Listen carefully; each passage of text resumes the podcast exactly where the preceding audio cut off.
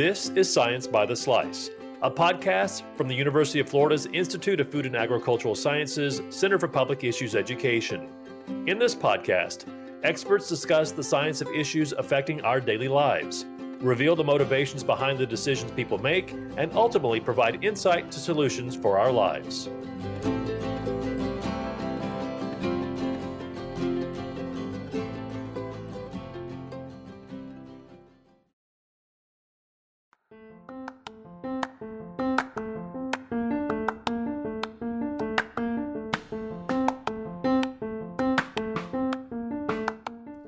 Welcome to Science by the Slice. I'm Philip Stokes, Education Coordinator with the Pie Center. This month, our series is all about honeybees, and we have two episodes. One where we speak with two guests from a long standing honey company in Florida. That's episode two of this series. And today's episode is all about honeybee research at the University of Florida. I talk with two researchers at two different places in their careers about how the work they do addresses some of the most pressing needs of beekeepers. We also talk about some of the basics of honeybees. For instance, did you know that there are about 20,000 species of bees in the world, but only 9 of those species are honeybees? And here in the US, there's only one species of honeybee used for honey production and crop pollination. You'll hear more about this, the importance of honeybees, and so much more in this episode from Dr. Jamie Ellis and Lauren Roberts. Dr. Ellis is the director of the UF IFAS Honeybee Research and Extension Laboratory, as well as a professor and extension specialist in the UF IFAS Department of Entomology and Nematology. Lauren is the public engagement technician with the UF IFAS Honeybee Lab and entomology and nematology student at the University of Florida. Now, we'll join in on my conversation with Jamie and Lauren as they explain how they became interested in honeybees in the first place.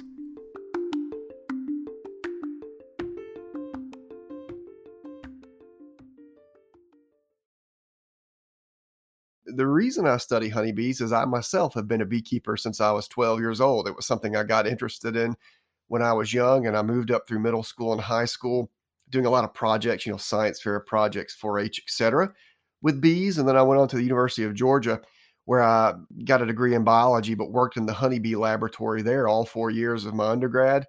Went on to Rhodes University in South Africa to get a PhD with honeybees, and then back to Georgia, where I did a postdoc, and now at UF, where I'm the professor, uh, working with honeybees. And so it's kind of a long journey to get me here, but ultimately I, I mix two things that I really enjoy, both, you know, honeybees, beekeeping and science. And, and now that's what I do for a living. I, I do research, extension, and teaching all centered around honeybees here at UF. Similar to Dr. Ellis in the beginnings of of really how he got plugged into beekeeping. Um, I was 16. I had to be old enough to be able to drive a vehicle legally to get bees. So I started beekeeping and a little bit before that, I was able to get in contact with uh, Dr. Ellis and the, the honeybee lab at the time. Um, and I was just so fascinated by what they were doing at the lab at that point and the really awesome research and, and, pollination studies that were going on. And I was immediately hooked. And ever since I was really able to dive deeper and started doing research through the National FFA organization throughout high school. And um, now I actually am able to work as a public engagement technician over on the extension side, which I've really um, had a blast doing so far. Yeah, that's that's fantastic. Um, so it sounds like yeah, both of you are, of course, now researching. Um, of course, Lauren at the undergraduate level, and then Dr. Ellis, you know, as a, a faculty member. Um, but you both have that background in being beekeepers yourself from a, from a younger age up to now. Um, I think most people know that there are different products that you can receive from honeybees, but probably don't know a whole lot about them. And probably myself included. So, Dr. Ellis, if you could just kind of give us an overview of honeybees. So, here in the US, have they always been here? Where do you find them? You know, are they in the wild? Are they only managed by beekeepers? So, maybe just kind of a brief introduction to honeybees, and we'll just go from there. I get really excited when I talk about bees, so I'll probably tell you more information than you're asking. But but you know, honeybees are insects and they're a type of bee.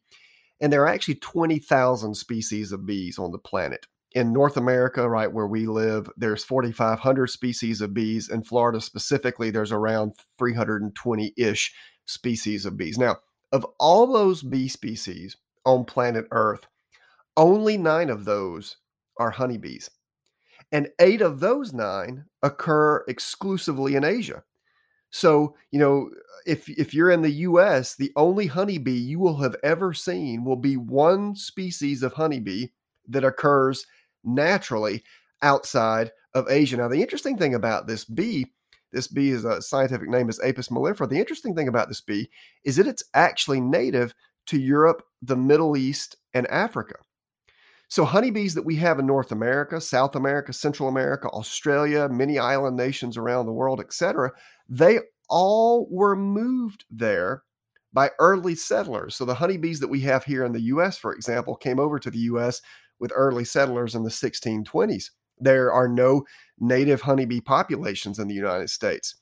And so beekeepers manage European derived strains of these honeybees that were brought with European settlers. Now, we do happen to have one African strain of honeybee here in the US, and that's the bee that the press affectionately calls the killer bee. But but but the bees that we have here, the honeybee specifically that beekeepers manage that we'll be talking about, were originally introduced into the United States, you know, hundreds of years ago. I'll just add one more thing too, is that there are feral colonies of these honeybees, these honeybees that would have escaped management and, you know, occupied tree cavities or the walls of a house. I remember when I was growing up, my grandparents had uh, a feral honeybee colony in their chimney, but we don't refer to them as wild honeybees because they're not native here. So they're they're a feral population of honeybees that have established in the environment, but they can all trace their roots back at some point to a managed colony at you know at some point in their history. Interesting. Okay. So there are a lot of honeybees here in the US, but pretty much all of them are managed, right? So um, they play a big role for probably a lot of different reasons. So, Lauren, if you could just tell us why are honeybees important and why do people manage them? What is kind of their purpose? Right. So, honeybees have affectionately been named the angels of agriculture, right? They're a great generalist pollinator. Um, and really the reason why they're kind of dubbed like the the best pollinator um, is not for its effectiveness for a specific flower, but because they are so generalized and they're also very easy to manage um, for the most part. So that is why you know commercial beekeepers will truck their honeybee colonies out to California to pollinate almonds because almonds require honeybee pollination um, in order to have that really high crop yield also in Florida, watermelons wouldn't be possible if it wasn't without honeybee pollination specifically. They're 100% dependent.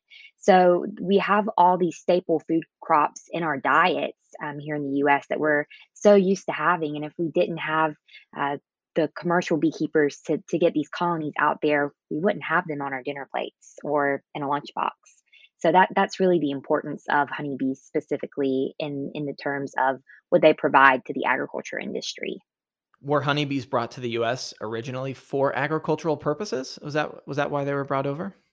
Yeah, so they, they were brought over probably principally for honey production. You know, that's that's that's why you know the original settlers would have thought of honeybees from that perspective. But then it became very clear you know thereafter that they are such important pollinators and so a lot of people ask the natural next question which is well what pollinated crops before you know honeybees were here in north america? But you can read my mind. Yeah but you know there were 4500 bee species here and all of those contribute to the pollination of the cropping systems and the, and the natural systems. One of the advantages that honeybees bring with them is when we have large scale production agriculture it's really difficult to match what honeybees can provide in regard to pollination services at that level that a lot of other bees can't. So prior to kind of production agriculture, you could argue that honeybees weren't really even necessary in North America. So all the other bees that were here were more than sufficient to provide those pollination services. But now, given the scale of agriculture, honeybees have become such an incredibly important pollinator, just like what what Lauren had said.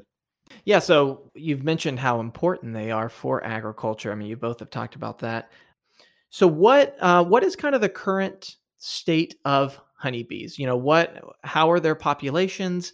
Uh, what's the kind of the health of of populations? And I'll, I'll let both of you um kind of kind of answer that. So, um, what what is the current status of honeybees in the U.S. and then we'll kind of get into maybe some of the things that are threatening them as well. I'll kind of take Dr. Ellis's you know lead on this based on what I've always heard him tell others is that you know when colony collapse disorder the phenomenon in which our honeybees were dying it was all in the media it got a lot of people's attention um, what was really figured out was you know there's specific factors that are, are playing into to the decline and so at that point honeybees you know it was being recorded that i believe 30 to 70 percent of colonies um, were, were dying but then you also have to look at that um, from the fact that we are able to split colonies. It's the process of you know honeybees swarm. That is how they reproduce at a colony level. And so we're able to as a commercial beekeeper just a beekeeper in general we're able to manipulate that colony put a new queen in or you know raise our own and you're able to double. So if you look at it from that perspective i believe it was really only a decline about of 1% annually but still um, you know honeybees are so needed in, in all those industries and that decline caused you know the price of colonies to, to shoot up and consequently you know could affect our food. So that's we definitely don't want that trend to continue yeah, Lauren's just spot on. I mean, the, the the idea is is pretty simple, right? You know, if if I'm a beekeeper, I think the national average now is about 40% loss rates yearly. So if I'm a beekeeper, I'm going to end up losing around, you know, 40% of my colonies a year if, if I'm the average beekeeper according to these surveys. So if I have 100, I'm going to lose 40, so now I've got 60. But Lauren is absolutely right. If you look at the gross trends, our gross losses are around 40%, but if you look at the actual net change, we're almost a flat line. And what happens is, is if I lose 40 of my 100 and left with 60, I do something to those 60 to recover my losses. And like Lauren said, I end up splitting those colonies and making more. So right now, beekeepers are able to compensate for the loss rate, but it is, of course, at great cost to them, both in money and time. You know, you could argue that if you're not having to, you know, regain 40 of 100 colonies every year, then you would be able to make beekeeping more economically sustainable. And so we've got this issue, you know, being preached out there, this idea that honeybee co- populations are dwindling. Well, that's that's not exactly true. What's really happening is that we have high gross loss rates, but beekeepers are largely shielding us from the impacts associated with that because they're going to great lengths to try to recover their colonies, you know, probably at a, at a significant cost to themselves and their businesses. Yeah, and Lauren, you mentioned uh, colony collapse disorder, and probably a lot of people listening have at least heard of it, right? Like, I feel like the Discovery Channel or something probably made a special on it, and uh, you know, akin to like Shark Week or something. You know, so what are some of these factors that are impacting bees? You know, you mentioned mites, Dr. Ellis. So, Dr. Ellis, if you just want to, um, yeah, what are some of the things that are impacting honeybees and causing some of the decline that beekeepers, of course, are having to manage and and you know split and protect their hives from. All animals, you know, everything, right? All all animals have things that make them sick or compromise their health. And honeybees are very similar. Honeybees get bacterial diseases, viral diseases, fungal diseases.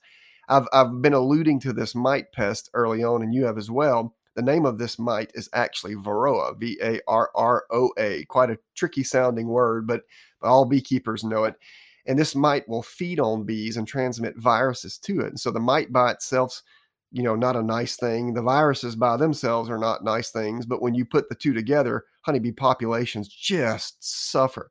So you've got all these biological threats, you know, diseases, pests, etc. But you also get other stressors. For example, nutritional stressors. Honeybees can suffer nutritionally. When you poll beekeepers and ask them what their biggest issues are, they tend to say varroa, nutrition, queen quality. They'll note that weather plays a role every year. You know, weather is a significant contributor to honeybee colony losses. And so there's just really a suite of stressors. A lot of the stressors that you would imagine could impact livestock, dogs, cats, etc. Similar things that can impact bees. And so beekeepers are constantly trying to manage against these stressors so they can keep their colony strong and healthy. Right. And, you know, just tagging on to everything that Dr. Ellis just said, and to just put this in like proportion, you could think of Varroa that's on an adult honeybee as the equivalent to a tick if it was the size of a volleyball attached to our side. So it's very big in proportion uh, to that adult honeybee.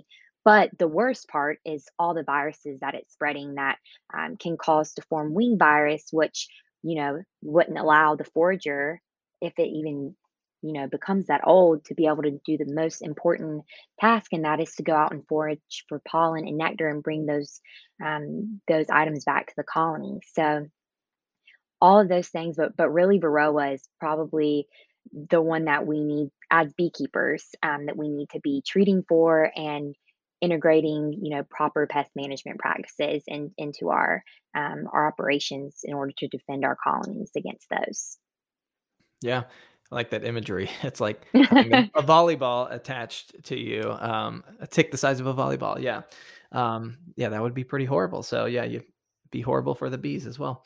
Um, so yeah, let's move right along to um, some of the work that you both do um, as a student and as a faculty member in UF's entomology and nematology department, and also the UF honeybee lab. So tell us just a little bit about how you study honeybees, what are some of those primary questions that you're trying to address um, and some of the work that you do? So, Dr. Ellis, I'll start with you. Yeah, so I'm going. I'm going to even take a step before that and just kind of make a, a broad statement. Right, the University of Florida is a land grant institution, so we have responsibilities in research, teaching, and extension. And so within the program that I'm fortunate to be a part of in the entomology and nematology department at UF, my team and I, we figure out ways to address honeybees and beekeeping from both, you know, from from a research perspective, from a teaching perspective, and from an extension perspective. So, you know, when people find out I'm a faculty member, they always ask me what I teach. So, of course, we teach courses on honeybees. We have multiple courses on honeybees. We train masters and PhD students with honeybees. So, all of that kind of falls under our instructional activities. But we also do research, which is what you're alluding to, right? Where we try to figure out how to address the issues that bees are facing. So essentially, our research program is structured around addressing beekeeper needs, you know, what's killing bees and what's stressing bees and how can we help, as well as more of a broader and longer term focus on honeybee conservation, health, and, and beekeeping sustainability. So that's, you know, research. But we also do extension, and this is what Lauren is a part of, and she'll be able to tell you a lot about that. But but extension is essentially getting information about honeybees and beekeeping to clientele. So right now we're doing extension through your podcast, right? But we also do extension by working directly with beekeepers or master beekeeper program that we have or an annual bee college that we have. And so, you know, we try to make sure that when we address beekeeping sustainability and the issues that honeybees face, we try to do it with all through all three missions of the University of Florida. Right. I like to say that I have really been impacted by the great programming that the Honeybee Research um, and Extension Lab has been able to do um, because I was in high school and I was impacted by Dr. Ellis and PhD students helping me through thinking through those research projects and then through extension by attending that bee college that really helped me uh, learn the fundamentals of beekeeping. And now the instruction side i'm, I'm taking a couple honeybee courses right now um, so i've really had the full full experience of all three of those circles uh, really coming just together for me. That's wonderful. Um, i do have a few questions um, related to you know if people are listening and let's say there's someone who's listening who's considered maybe starting some hives or um, getting into beekeeping themselves. What do you recommend to do if you're starting out? Do you recommend to to go for that and try to start some hives, or you know, is that something that's even worth worth their time? You know, what are some of the things they need to think about in that process? I would definitely recommend if you're first getting into beekeeping, don't just get one colony, get two or three, and that way you're able to compare the health of one another. That's my first recommendation. But really, before I got involved, before I purchased my first colonies, I got a bee mentor. That's what I call a bee mentor. So find find yourself a bee mentor and shadow them. And you know, there's a really great uh, resource if you visit our website. You're able to find your local beekeeping association, and so that's all based on counties here. And so most counties have a beekeeping club or at, at least an extension office that you're able to contact and, and find someone nearby. And that way you're able to really see what you're getting into. So, really doing all of those in addition to, you know, if you have the time, attend Bee College. It's a two day event, um, and you really have the option to make your courses as specific as you want to fit your track. Yeah, I, I, completely agree. And but I will say, you know, beekeeping's not for everyone. People can be allergic to bees, or maybe you live in an area where honeybees aren't permitted. Um, but there are other ways to be involved without necessarily working specifically with bees. You know, homeowners, for example, can can plant pollinator friendly landscapes or develop pollinator friendly landscape and, and plant pollinator friendly uh, flowers. And all these things are things that help not only honeybees, but a lot of native bee species that we have as well. Um, just being educated about bees and beekeeping and, and offering support to bee programs are really great ways to help out the of pollinators. But yeah, I, for those people who are interested, they can certainly check out our website. They can check out a lot of our resources. And if they're listening to this podcast outside of Florida, there's probably a lot of resources that are local to them as well to kind of help them out. But I really do like Lauren's advice and support and, and, and echo what she says about finding a mentor. There's it's really great idea to find someone who keeps bees close to you. They will know the ins and outs, what bees do well there, what you can expect to produce, and really provide a good a good voice of support for you as you get into the beekeeping endeavor. And I also want to add as well, like don't get discouraged your first couple years beekeeping. I'm sure Dr. Ellis and I both went through. I, I, when I lost my first colony, I'm like, oh my goodness, maybe just beekeeping isn't meant for me. Um, so having um, that support group is really helpful when you do get discouraged. If you really want to stick with the idea of having some hives in your backyard.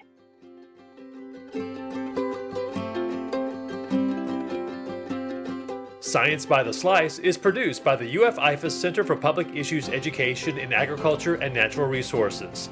Thanks for listening to today's episode. Subscribe to Science by the Slice on your favorite podcast app and give us a rating or review as well. Have a question or comment? Send us an email to piecenter at ifas.ufl.edu. That's piecenter, all one word, at ifas, I-F-A-S, ufl.edu.